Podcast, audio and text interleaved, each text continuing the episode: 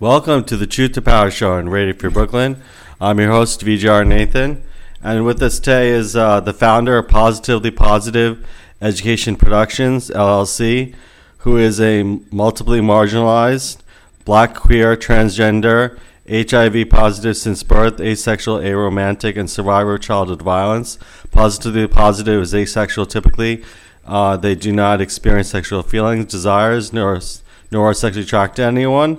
Positively positive is aromantic because typically they have no interest desires romantic relationships.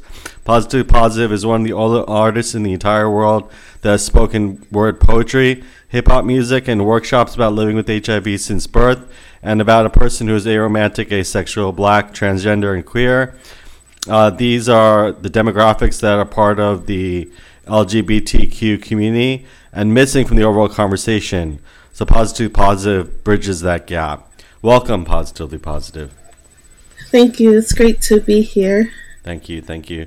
Why don't we start the conversation off a little bit about, um, you know, typically in the LGBTQ community, we have a coming out moment and, uh, you know, a moment where we're kind of communicating our identity to others in a way that makes them understand that identity and kind of makes it kind of clear um, you know where you're coming from to people who are not uh, in that same stratum. So why don't we start a little bit with your moments where you realized uh, your identity uh, and and how you communicate that to others? Yeah, it's been a journey um, throughout my life. Yeah. As a teenager, I just identified.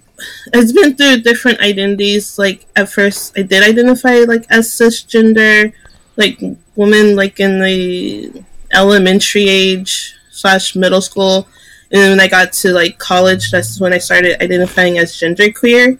Yeah. Um, and then I remember like when one person came out as bisexual in the tenth grade, and I started questioning my sexuality. And at the time of my youth, like I didn't date or like desire sex, and I didn't have the vocabulary for that term, but I knew I was like different. I just identified like as queer at the time, questioning like if I like the different genders and things like that. Um, at the age of 24, that's when I discovered the terminology of asexuality and aromantic. Um, within the asexual identity, like at the time of my teenage years, like I was sex repulsed, like I was not into, you know, sex. And then aromantic, I wasn't even into romantic relationships. And when I discovered mm. those terminologies at the age of 24, I was like, whoa, that was a part of my experience as a teenager and like early college years of like everyone around me is dating and in, these relationships. And i was like always the awkward one out because like i wasn't even into dating. And like i never even had um, exes or anything. And people are just like oh i got married and things like that. Like i'd be happy for them but i also noticed like people don't really invite people to their weddings which i usually find out on facebook. And that makes me so sad like way to be like constantly be left out of my communities. Um, so at the age of 24, it's like that's when I started identifying as asexual and aromantic. Then I st- also still use the word gray um, because at the age of 21, like my sexuality did shift it. And at the time of 21, I didn't have the vocabulary of being gray aromantic and gray asexual because I didn't find those terminologies until the age of 24. Um, and then, like, terms of coming out, uh, it's just been a journey. Like I know it's like so hard for me to like tell people like, oh, I'm queer, I'm transgender. Um, but then also adding like the asexual and aromantic identities um, is hard because it's like constant erasure because like everyone assumes everyone wants to have sex or to like have a relationship. Um, I know like I'm also gray and that like blurs the line of being asexual and aromantic, but I still identify as that because that was like my experience like as a teenager and like early adult in college. Mm. Um, and also acknowledging that sexuality does change and it's also fluid, but also being accountable not to like take on an identity that isn't yours. So I'm always cognizant of that. But I also know like those being asexual and aromantic was part of my identity, and I also identify as queer. So it's like a very intersectional experience when I use like queer, asexual, aromantic, or gray, asexual, and gray, aromantic. Can you just clarify what the word gray means? I'm not familiar with that. Gray um, is like it's, it's a metaphor that's used within the asexual and aromantic communities because typically within asexuals, that many of them are sex repulsed. Uh, some of them are like into kink, so it's like very fluid for some asexuals. Oh. So when I say the word gray, it's like a blend of like there's a spectrum of asexuality. There's like asexuals who are like completely sex repulsed, like not really don't even want to engage in any conversations, and then some who are fluid. I use gray to acknowledge my asexuality as a sex repulsed asexual, and oh. then gray is like my interest and desire for sex. And I know like I, today, like I do like sex, but at the time of like my teenage years and early adulthood, I was sex repulsed. So like acknowledges that experience.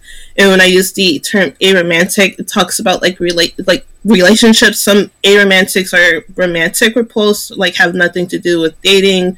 No talks, like not really trying to do the marriage or the engagement. Um, some people don't even think people think like hand holding is like a romantic thing, um, or like exchanging gifts. A lot of aromantics are not into that. Um, but mm. then it's like a spectrum I use the word gray to acknowledge my interest and desire for romantic relationships or desire to build long term partnerships. Um, so I use the term gray, asexual, and gray romantic uh, to acknowledge my asexuality as a sex repulsed asexual at a certain time of my life. And then uh, gray aromanticism also acknowledges my aromantic identity um, as a romantic or post aromantic as a certain part of my life. And gray is a metaphor to describe the fluctuating sexuality within the asexual and aromantic communities. Okay thank you thank you.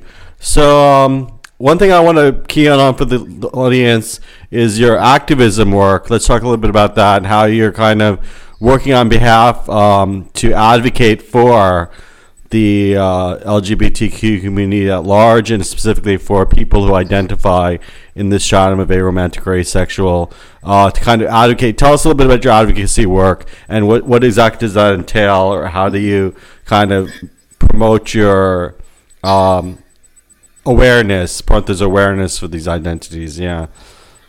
Uh, mostly through my spoken word poetry and hip hop music. Like I tell the story through my art about my identities. Um, the one thing that's hard within my identities, I did talk about asexuality and aromantic. I also talk about my experience being HIV positive since birth, and I assure there's other people living with an STI who are asexual and aromantic, and it's like hardly talked about within the asexual and aromantic communities. Another thing that's hard, like being person who's born with HIV, is like I go to the doctors and the doctors be like, "So, what's your sexual history?" Sometimes I'd be like, "No." Like at the time, I was sex repulsed, and then the doctors be like, "Oh, how did you get HIV?" I was like, "Oh, I'm born with it." So it's like a pre-assumed assumption like oh yeah. i'm sexually active but like oh how did you get hiv yeah. oh yeah you're born with it so it's yeah. like Yeah, it can lead to some. There's many assumptions that people have, and I think that's something that this episode hopefully will help people understand in themselves that they have these assumptions about the way things should be and the way things are, and being able to be open to various experiences and be kind of inquisitive, uh, replacing that kind of assumption with the curiosity and asking the right questions is very important.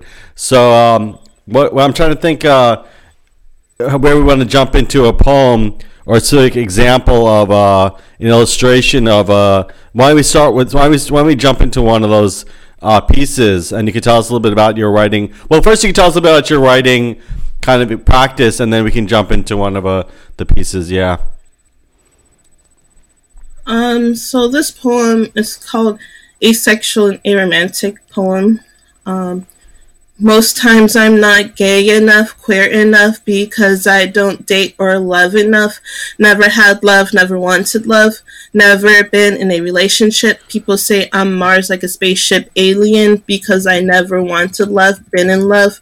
I got teased, harassed, and groped, ridiculed like a joke. My high school, college, middle school friends and family be all up in my business trying to hook me up with someone fly, asking me if I'm dating this guy. Your questions are pervasive.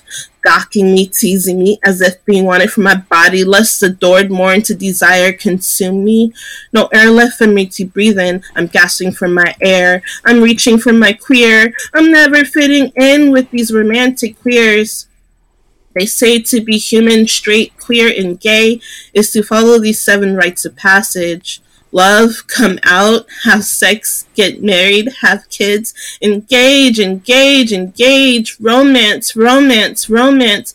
People gossip chatter constantly on and on and on and on and on and on and on about relationship partners, lovers, hookups. They never ever pause the conversation to focus on their friend who is lonely and silent, content and complacent. These conversations are deadly. Where do people turn to when no one is listening?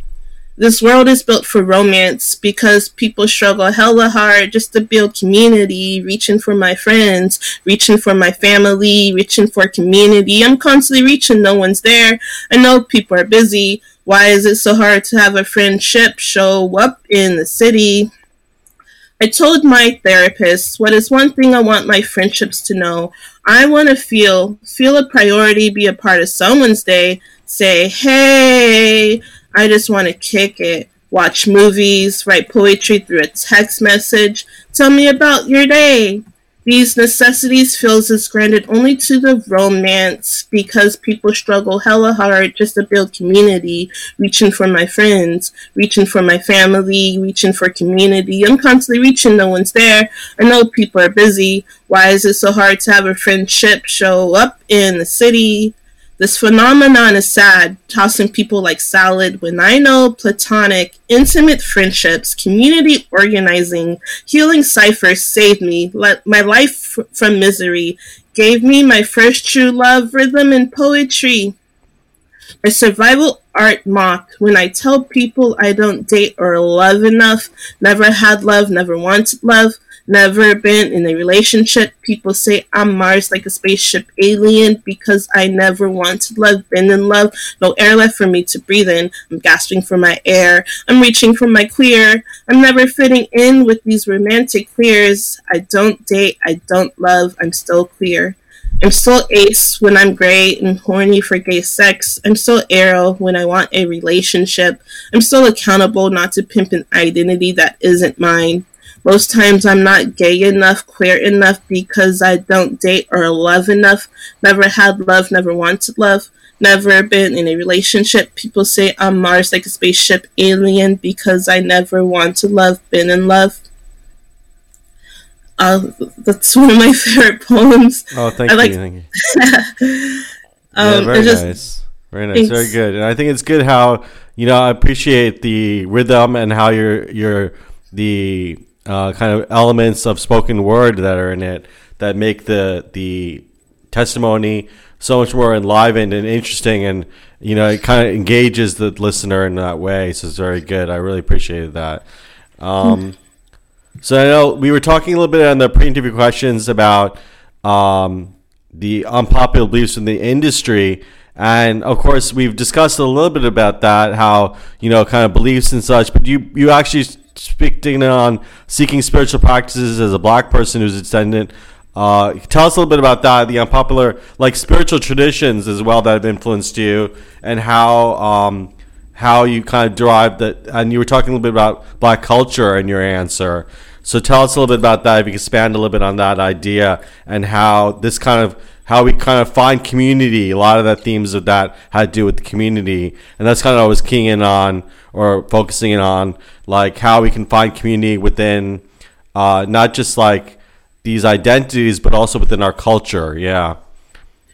I've been trying to find my own sense of spirituality without being appropriative, but yeah but I know like I relate within the spoken word poetry when someone like shares their story about surviving trauma, like oh that is a spiritual connection for me because it's like this person is vulnerable with their stories and then like perform like that poem I just shared is like something that's an experience that I've had and it's like not too many people realize like i've been in conversations with friends and they always talk about their relationships and things. Mm. and like i am supportive but it's like i can't contribute to that conversation because of my asexual and aromantic identity. So it's like yeah. it's like hard to navigate like that experience. And like that's why i put that in that poem. It's like you got to check in on your friends and family. Like hey what's how about that mental health?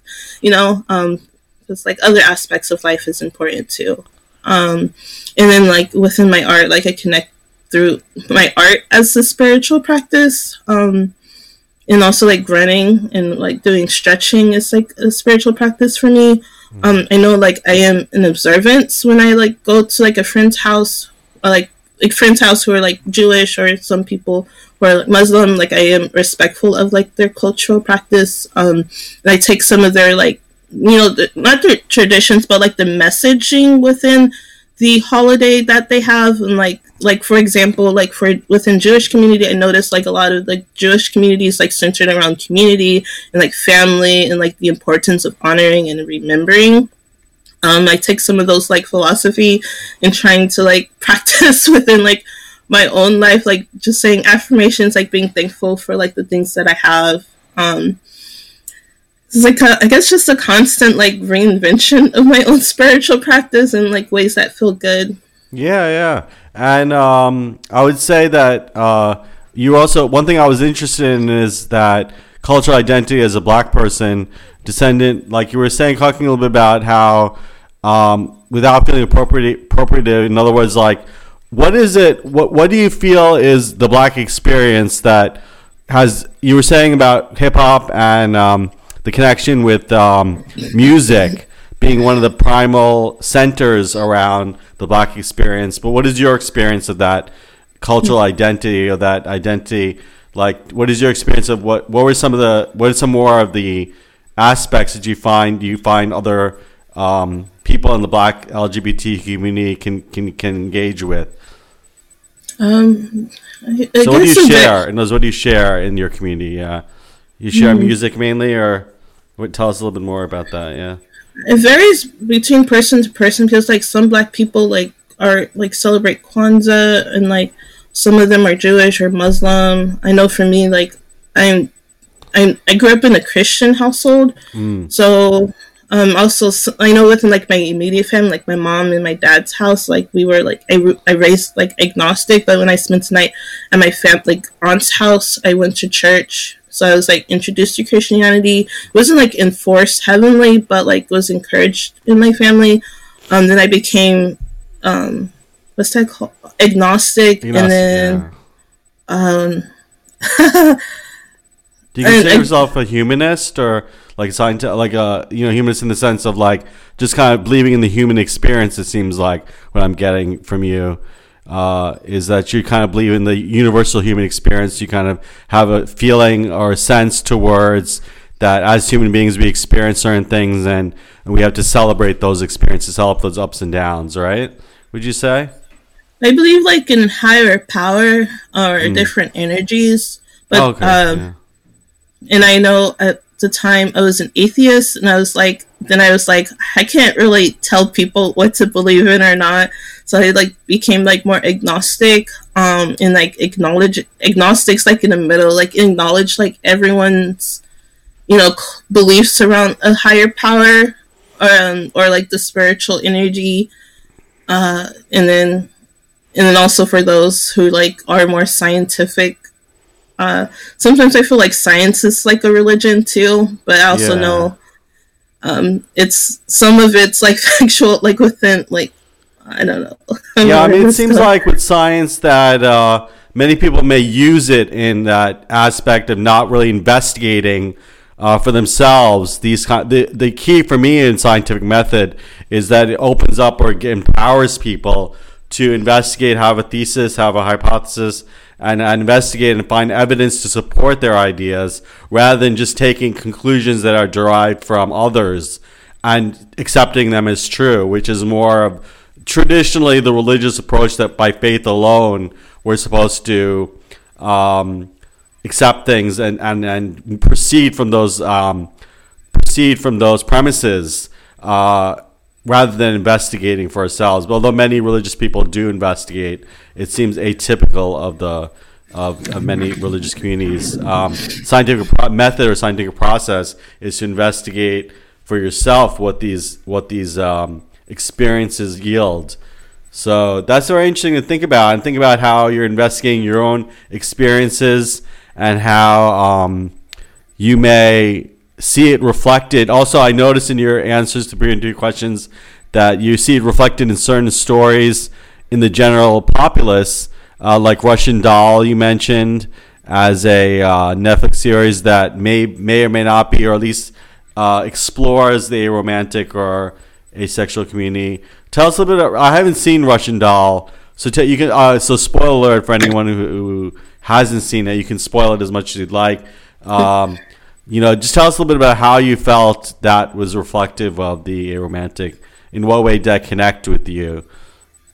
Uh, Russian Doll is a comedy, and it's about this woman. I think she lives in Brooklyn, and she like dies repetitiously throughout the different episodes. Uh, I think there's two seasons. Only watched the first season, and it's about her like coming back to life like each episode, and it's like she's caught in a repetitious loop. I'm not sure if the character the, the character herself like identifies as aromantic, but I felt like it was there because it was just like um it was like a parody. Like she wasn't dating, but it wasn't like there's like no forced subplot. It was just like her coming back to life reoccurring. Yeah. Um and that's like about her just going back to life but had no like romantic subplots or anything like that. Um but I felt like it was a good representation of that community, but I'm not sure if the character actually identifies aromantic because it was never like disclosed within any scenes about the sexual orientation of this character. Yeah, yeah, but it's interesting how in storylines they're always forcing a romantic subplot. The and I see what you're saying about the absence of that is notable because uh, in many storylines they feel the need to somehow include some kind of romance within the characters, and that and even the discussion I had on a thread on Facebook was about how uh, male female friendships are sometimes exploited for romantic. Even in enemy characters. Um, you know, many characters and storylines, they, they're, they're kind of shy. Many studios will be shy to just have a friendship. They feel like they need to explore some romantic element. There's a pressure to explore some romantic element rather than just letting letting these characters, you know, exist together. A lot of times they feel like they, the shippers and all that have these many different subplots about how characters should be such and such character should be with such and such character and it's always like that's really how culturally we're shifting towards you know um, always finding new newer newer pairings rather than just allowing people to experience their um, relationships without this element. So yeah yeah i mean it's interesting. And also we were talking a little bit about watchmen uh, and how the uh, the support for um, communities that they represent in that show is lacking. Originally, we talked a little bit about how, uh, you know, we were worried that Trump supporters might reelect Trump, but then this uh, that was prior to the election. But then ultimately, the election came out for Biden. But we we were talking about how the support for these communities, for our communities, should continue regardless of who's in power.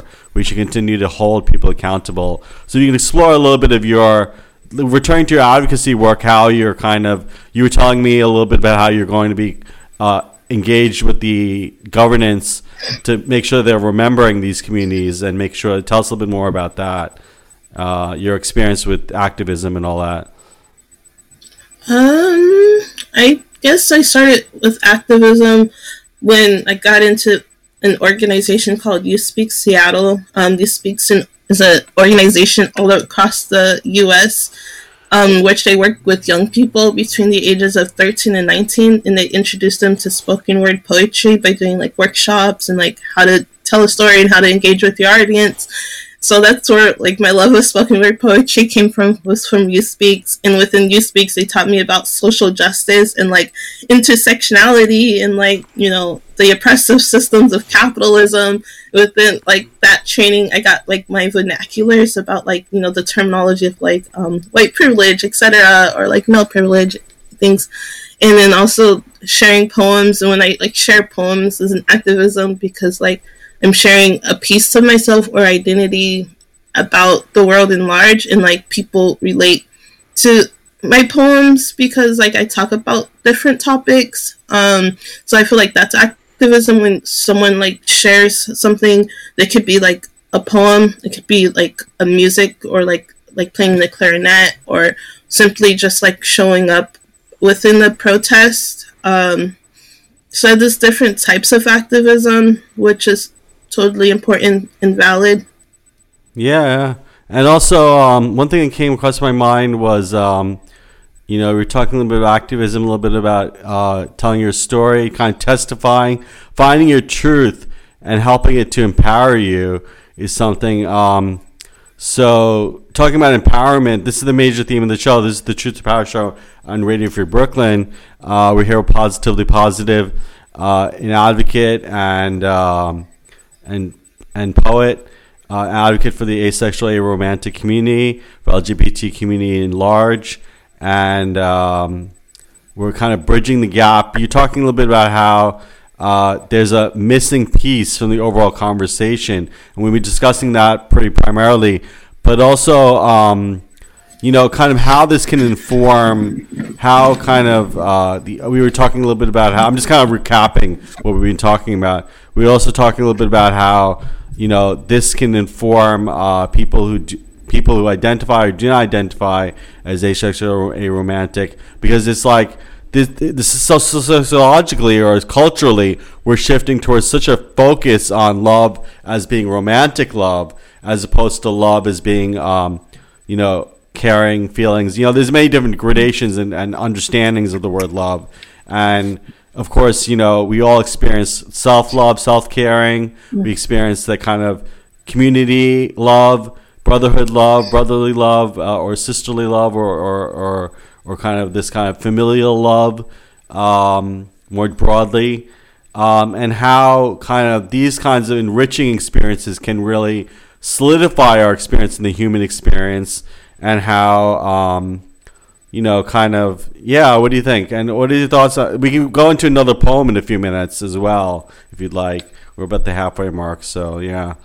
What are your thoughts? What's coming up for you? Yeah, it's important to acknowledge like different types of love that exist, um, such as platonic love, um community i know when i go to like a community event like a workshop or an open mic i can just like see the look of everyone's face like everyone's so lonely and people are just like so happy like hey what's up buddy? or hey friend and they're just like so happy and then like i notice when like i leave the space i feel so sad and it's like oh i miss all of these people. Yeah. Um and i realize i feel like i miss like more of my friendships and family more than i do the romantic kind. I do appreciate like romantic connections but like I learned so much from my friends and from my family. It's just like so sad, like people don't put any effort in those friendship connections or community centered mm. spaces. Um, without like Youth Speaks Seattle, I would have like you know died. And like a lot, I met a lot of my friends through organizing and like keep and keeping me like accountable to like ha- like having conversations with friends and family like I appreciate when people support, you know, show up with that social emotional intimacy. But sometimes I feel like social emotional intimacy is so gate kept because I feel like it's only attainable within romantic relationships, mm. and that mentality is like so traumatizing. Trying to access support and like not receiving it from you know friendships and family connections because of the emphasis of romantic relationships. Um, and I feel like, you know, community spaces as well as like friendships are just as important as the romantic relationships within the world.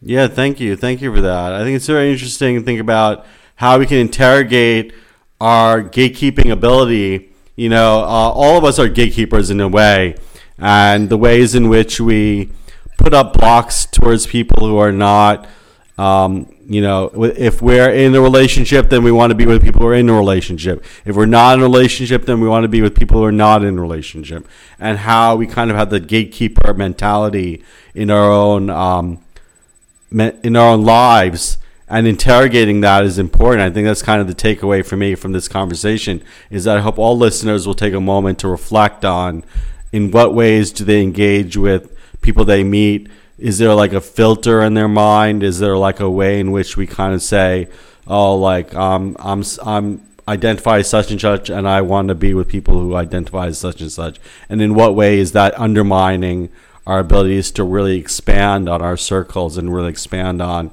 our experiences rather than just be creating echo chambers really you know it's like we're creating echo chambers where we're just kind of reverberating with the people who um, agree with us in a way we're not expanding or going outside of our comfort zone i think um, so why don't we listen to another piece by you and then we can proceed from there know just select on the piece and you can talk a little bit about it your process after you finish the piece thank you um, this poem is called Understanding Violence at the Intersections of Accountability. It does have trigger warning. It deals with sexual assault.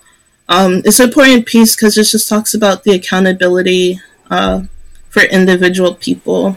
Uh, surviving trauma is difficult. Living in trauma is triggering. Causing trauma intentionally or unintentionally is rough. It is the constant accountability, the constant improvement of human your behavior, face, emotions, power, body, words, hands, hair, scent, eyes, fists, and name are all weapons. Weapons that trigger the reminders of constant screams from childhood violence, including the unwanted touches from lovers, friends, family, chosen family, and from strangers including the blood splatters on the wall, most fights and arguments, parents yelling and screaming, including Trayvon Martin, say her name, Vincent Chin. Deaths in my communities, including the constant reminders of how I was that person who, who harmed, just like those abusers from my own experiences with trauma. The little voice in my head is gossiping. I don't care about your abuser's trauma and how hard it is for them to survive. Don't support perpetuators, even if the perpetuator is me. How to love and to forgive the harm. How to be accountable and not be a monster like David Bowie, Bill Cosby, Ed Murray, the mayor in Seattle, Michael Jackson, R. Kelly, my father. The list goes on and on and on, and on. Thank you. And on. It includes the names of all of our abusers in our own families, in our own social justice communities, including ourselves, myself included. My face and essence are reminders of triggers of survivors I've harmed. Why do we trivialize trauma rape, abuse, violence, and sexual assault as if it's not real, not real for the survivor experiencing and witnessing fragments of ghost shards in my body, dancing with empathy, accountability, and with trauma. I'm a survivor who harmed other survivors. I don't care about your abuser's trauma. The same voice repeats in my head. I am the abuser that says heal, run from your mistakes, and prove I am not good enough. I am wicked and evil. I don't care about your feelings. I must push, push, push, push those boundaries to force people to like me. I am both voices. I am the survivor and I am the abuser, conflicting idea all conflicting ideologies, respect and give space, or to take space and conquer. I always respect the wishes of the survivor because I know the importance of boundaries. I'm a survivor too. Even though I'm a survivor, it still doesn't exclude me from being a perpetuator. Don't pedestal me a picture perfect person with an ideal savior mentality. This type of thinking silences survivors while supporting the abusers. How to coexist and share the same space, crossing paths at events to say hello when the trauma is still present for the survivor how to communicate trauma as a survivor who caused harm. I want to tell people it is difficult for me to share with people when they've harmed me. I don't take their apology seriously, only your commitment to end the violence, to end the trauma. I can forgive, but I can never forget. I can forgive, but I can wish to never see your face again, even acknowledging when people don't want to see my face because I am that monster. Thank you. Thank you. So, t- walk us through a little bit of your process, uh, creative process, and how you come to the different poems you write. Like a little bit of kind of the, the molding experience. Like you have a, uh, it seems like here you have like the idea of um, perpetuation of ideas and how one thing I kind of latched onto, I kind of keyed in on, is the idea that um, we're all kind of participating in bias. We're all kind of participating in implicit bias, and uh, it's very interesting to think about how there's we're kind of letting go of guilt feelings and letting go of like uh, accusatory feelings, you know, pointing the finger at others or ourselves, but rather taking responsibility for the fact that we're perpetuating these ideas. And when we see their imprint and when we see the way in which they have an effect on others, we can take responsibility for that and simply just move on and be just say we're not going to commit to not doing that action again or not doing that thought again. It's kind of uprooting that thought so that then we're not perpetuating these kind of cycle of violence, a cycle of um, of uh, of ignorance, really. Yeah. So, but tell us a little more about your creative process. Like, how do you conceive of? Do you think about a memory, or do you think about um, what do you focus in on, or a thought, like something that's being that's not being um, a bridging a gap between what people understand and what you understand, or what, what do you think is the process? Yeah depends what I want to convey. Um, I know it also depends on the style. Like my style is like hip hop and poetry. I like mm. to rhyme within my flows, but you don't have to do that for people yeah. who are into poetry. But then I also notice like all my pieces are like three minutes long, and the reason because it's like that's like the youth speaks in me because like the youth speaks taught me to be like yo make your poems three minutes you don't have to do it three minutes but that's my style and the reason because like most poetry slams the poems the requirements are three minutes or less so that's where like the style comes in. And then when the topics to write like i just like focus on like what i want to say. I'm i'm always i'm also a complex thinker. I always think about those intersections or those missing details that's like missing within the overall world. And like to have a poem about that and within the me too conversations it's usually like um it's important to talk about that, but it's like it's never a conversation about the individual accountability. Mm. So hmm. that's why like I wrote that poem is like the accountability is like how to be accountable and not be a monster like David Bowie, um, Bill Cosby, etc. Because like I know like individuals, peoples have been perpetrators of violence, and it's like the individualness is missing from the Me Too conversation. So that's why I like added that like that poem to talk about the individual accountability um, because like we also got it, you know, in violence too, um, not just like the celebrities. It's like also systemic within our own lives. Yeah, yeah. Thank you, thank you for that. I think it's so important to remind people that you know it's so easy to point fingers and think like this is their problem. It's their kind of uh, you know when we, we of course when we should hold people accountable, but more importantly we should hold ourselves accountable like we have the power to control ourselves, and in what way do we do we um, make excuses for, or neglect, or turn a blind eye, or what ways do we perpetuate thinking?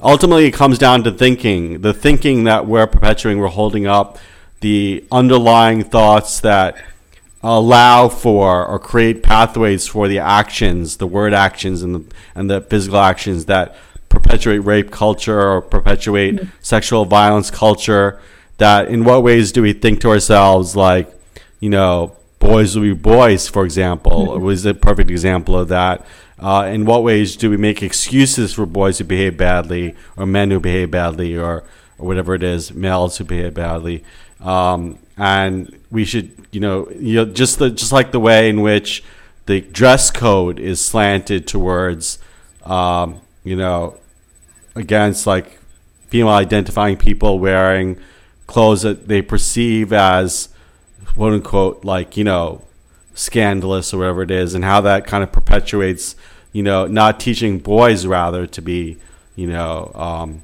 more observant of their thoughts and behaviors yeah So it's interesting. It's interesting that poem brings up a lot of different topics. Let's talk a little bit about intersectionality, though. Intersection sectionality, because you bring that up. You bring that term up a lot, and we kind of I have a vague understanding of the term, but if you can explore a little bit that and how I, my understanding of the term is that it has to do with uh, various identities we hold and the intersection, intersectionality, or something like that.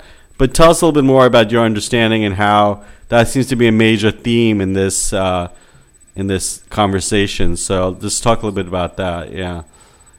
Um, when I use the term intersectionality, it acknowledges like my various identity as a black person who's queer, transgender, and non-binary. Yeah. Um, within those identities, those like are separate experiences, but intersectionality just like acknowledges the full experience of that individual. Mm. Um, because it's like I feel like it's one and the same, but it's like different. Um, when I and I'm also I use asexual and aromantic. That's also part of my identity, so yeah. it encompasses all of the experience of that individual person. Um, of like their experiences, acknowledging that whole experience of that individual. Um, because like, yeah. Yeah, thank you for that. Thank you for that because I think it's important for people, the listeners, to be clear on definitions of words and understanding what you're saying and what we're saying, we're talking about. I think it's pretty clear in our conversation that we're talking about various identity uh, politics and, and kind of the idea of how many people are holding space for uh, many different identities, and that's true for everyone. Um, but I think that we're trying to expand the conversation so that then uh, the general conversation is not making assumptions that everyone's like us. Rather, understanding that people are different, people have different identities, and that even within different people's identities, there's various fractional elements that that we need to be respectful of and, and understand. We can learn a lot from people identify differently than us. Uh, we can learn a lot from that. And I think our listeners should take heed to that.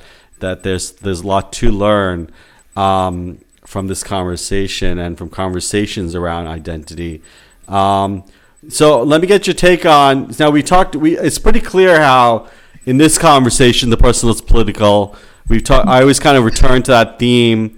It's pretty clear. It should be pretty clear how the person is political. Um, that you know the experiences you've had are kind of part of the, the, the communal aspects to them. But if you expand a little bit about that and your ideas about what your take on truth to power is, these two different phrases that are pretty central themes to the show, um, and people can kind of take your, your, your take on that. Um, so the two um, themes are being the personal is political. What is your interpretation or impression of that phrase? And what is your mm. interpretation or impression of the phrase truth to power? Um, personal is political. I believe that to be so because it's like the personal reality of like, you know, example poverty or like racism. And it's like when you become political, political is, could be a metaphor or like political is like a poem or being a poet or like being a doctor or like some kind of advocacy work. And then within the advocacy work is like always drawn from like a personal experience. But unless say for someone like with privilege like that's like a different conversation. But um within if you're like within a marginalized identity then it's like personal personable because it's like you're like lived through it. And it's like the politicalness of that factor. So it's like all entwined in the truth to power. Um, it's like like having a platform like to tell your story and share um, and like raising awareness is like giving power to like various identities and like what makes me unique because it's like I'm one of the only artists who talks about the HIV identity as well as the asexual and aromantic and like those three identities are hardly talked about within the like having being a person living with a STI, and then someone who's also asexual and aromantic. Um, within those three identities of intersections is like hardly talked about within the mainstream culture, and so like I bridge that gap by having people think differently about relationships as well as like the intersections of being a person with an STI, as well as identifying as mm. asexual and aromantic. Um, and that's totally missing from the overall narratives of the world. And I would yeah. love to meet asexuals who are STI people, um, sexual transmitted infection, uh, as well as aromantics who are living with an STI. Mm. I did meet one. I do have one friend who's like born with HIV, who's black and queer, and identifies as demisexual. Uh, demi is also part of the a or asexual community, and it's like a different terminology. Uh, I always get. It's always hard for me to explain because I don't identify as demi more as asexual and aromantic, but it's part of the asexual community, and um, and so it's like nice to like also have a friend who's like, know, demi and you know HIV positive since birth, black and queer. So it's like rare to have people who are asexual and aromantics living with an STI. Yeah, yeah, and I think that definitely there's something value in understanding, as I've been saying this whole time, is that you know, there's a value to understanding that people who have different identities can offer each other that intersectionality that we all have. We all kind of have this overlapping experience, and you know, the, and identity really is fluid in a way so in a way, it's like you have much to offer. Um, those even those who do not identify in those uh, in those categorical understandings, but rather the human experience is so expansive and so so uh, and I think we're restrictive in a way culturally. We're very restrictive in a way uh, in many ways uh, to what what is the the scope of the human experience, and we need to kind of break down those boundaries and break down those barriers, um, both in our personal and our cultural lives. Um, so yeah, yeah, and also I just want to say a couple quick announcements for those listening. Um, so let's see. Um, if you live in New York City and want for either fun or exercise, here's a way to learn something about the city you're getting in your workout. City Running Tours is now offering neighborhood running tours. Designated with locals in mind, New York City takes pride in the diversity and character of its neighborhoods, and those unique running tours offer an opportunity to learn the history of the neighborhood and get personal recommendations from your guide. Tourism tours of 23 neighborhoods, including the East Village, Upper West Side, Bushwick, Long Island City, and Rhode Island. For more information about running tours and see the list of neighborhoods and full tour schedule, check out their website at cityrunningtours.com slash New York City. Um, they probably have other cities as well. So I would check that out. Uh, what? Where do you live again? You live in the Pacific, right? You live in the. You live rather on the West Coast, right? What? what? Se- Seattle or the Duwamish territory. Oh, cool, cool. That's great. So it's very early morning for you, as as we know. Uh, this show airs at 8 a.m. Eastern Standard Time, but uh, there I think it's like six in the morning or something. So thank you so much for being here. Um, thank you so much for for. We still have a few minutes. Uh, but I just want to say one more quick thing. Um, so, uh, Radio Free Brooklyn is a 501c3 nonprofit organization. We support uh, community radio. Please support community radio by donating whatever you can afford to radiofreebrooklyn.org slash donate. You can give a one-time donation or monthly pledge. All donations are tax deductible. Um, so now let's see. What else is coming up for you as far as like what else? Um, so yeah, you, you, let's talk a little bit more about your business. Uh, you're talking a little bit about how we talked a little bit about how um, you have the education uh, component to positively positive. Um, it's education productions.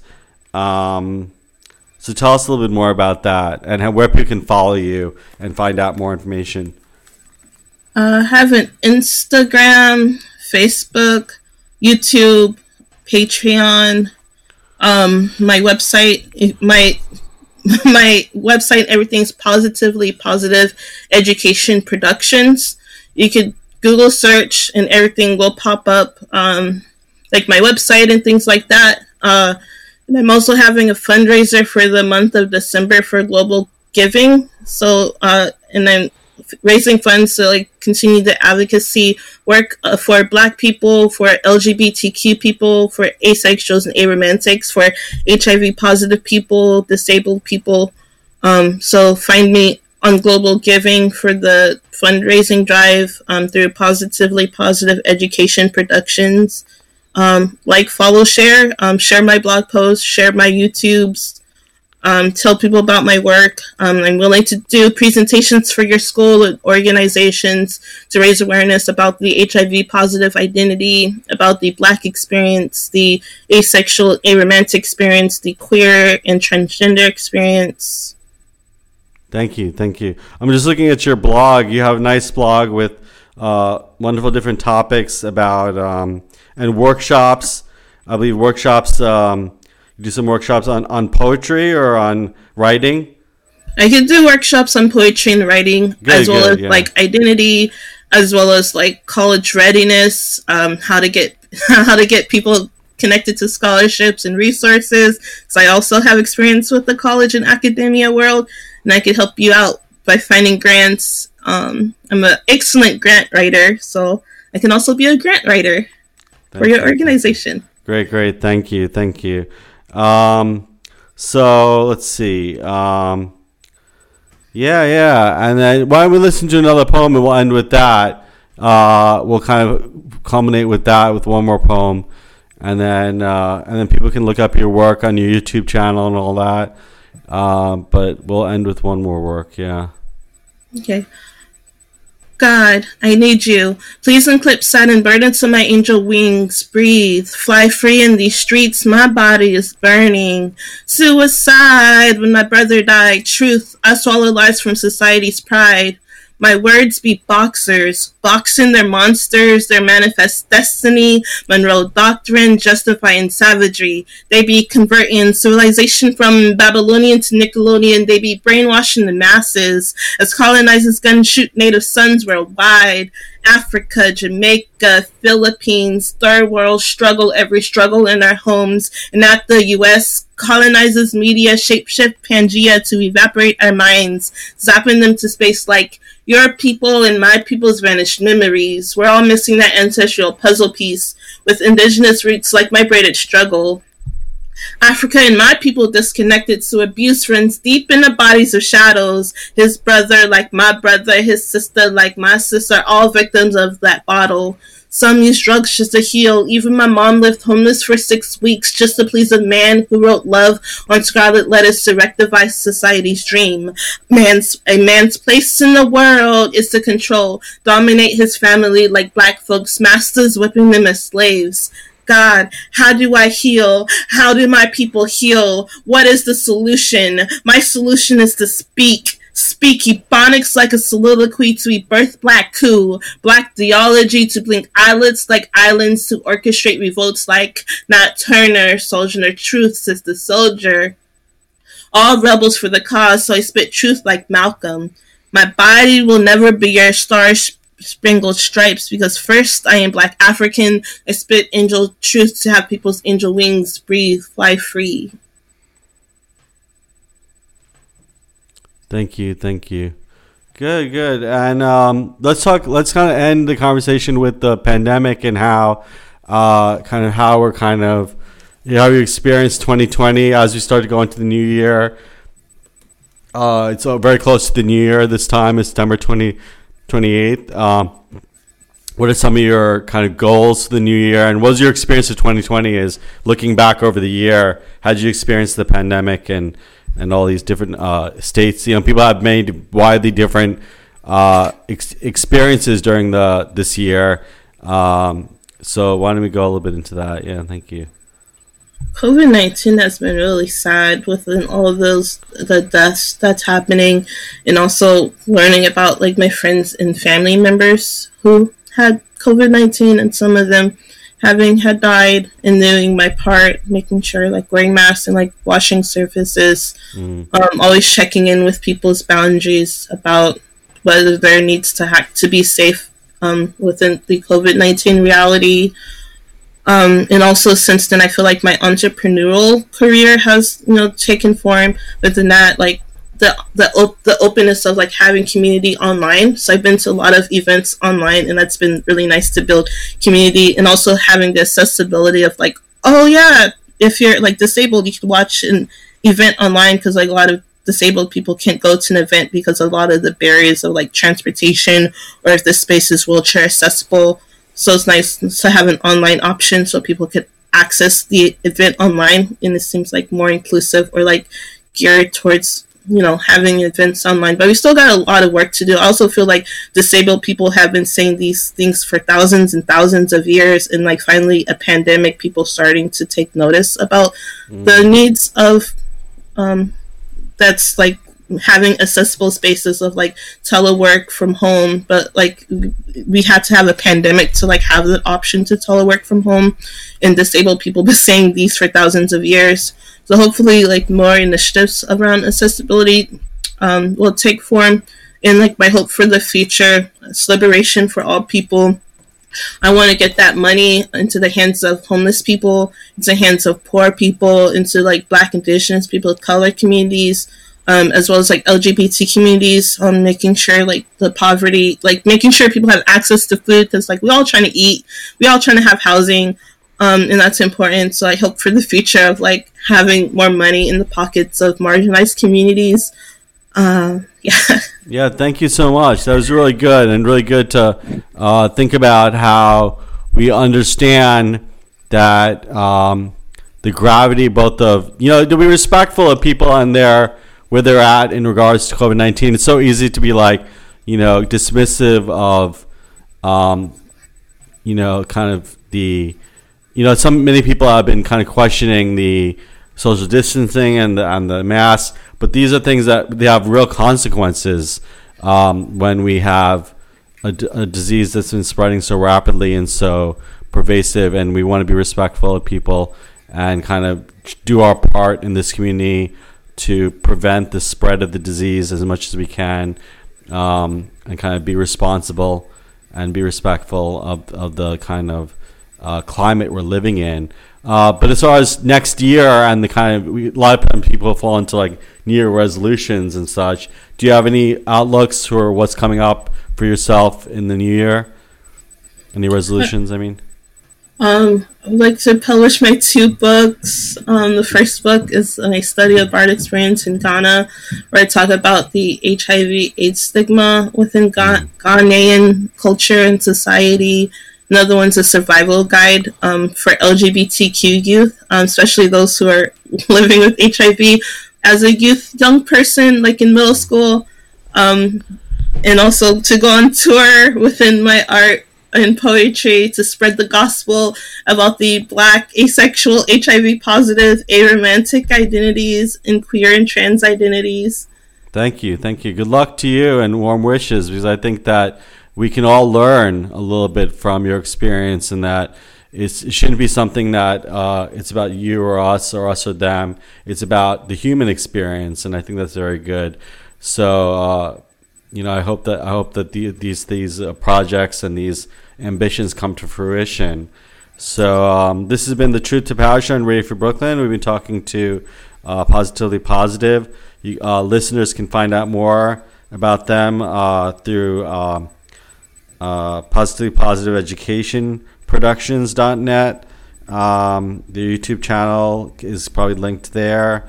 Uh, Facebook, uh, Instagram, uh, positively positive education.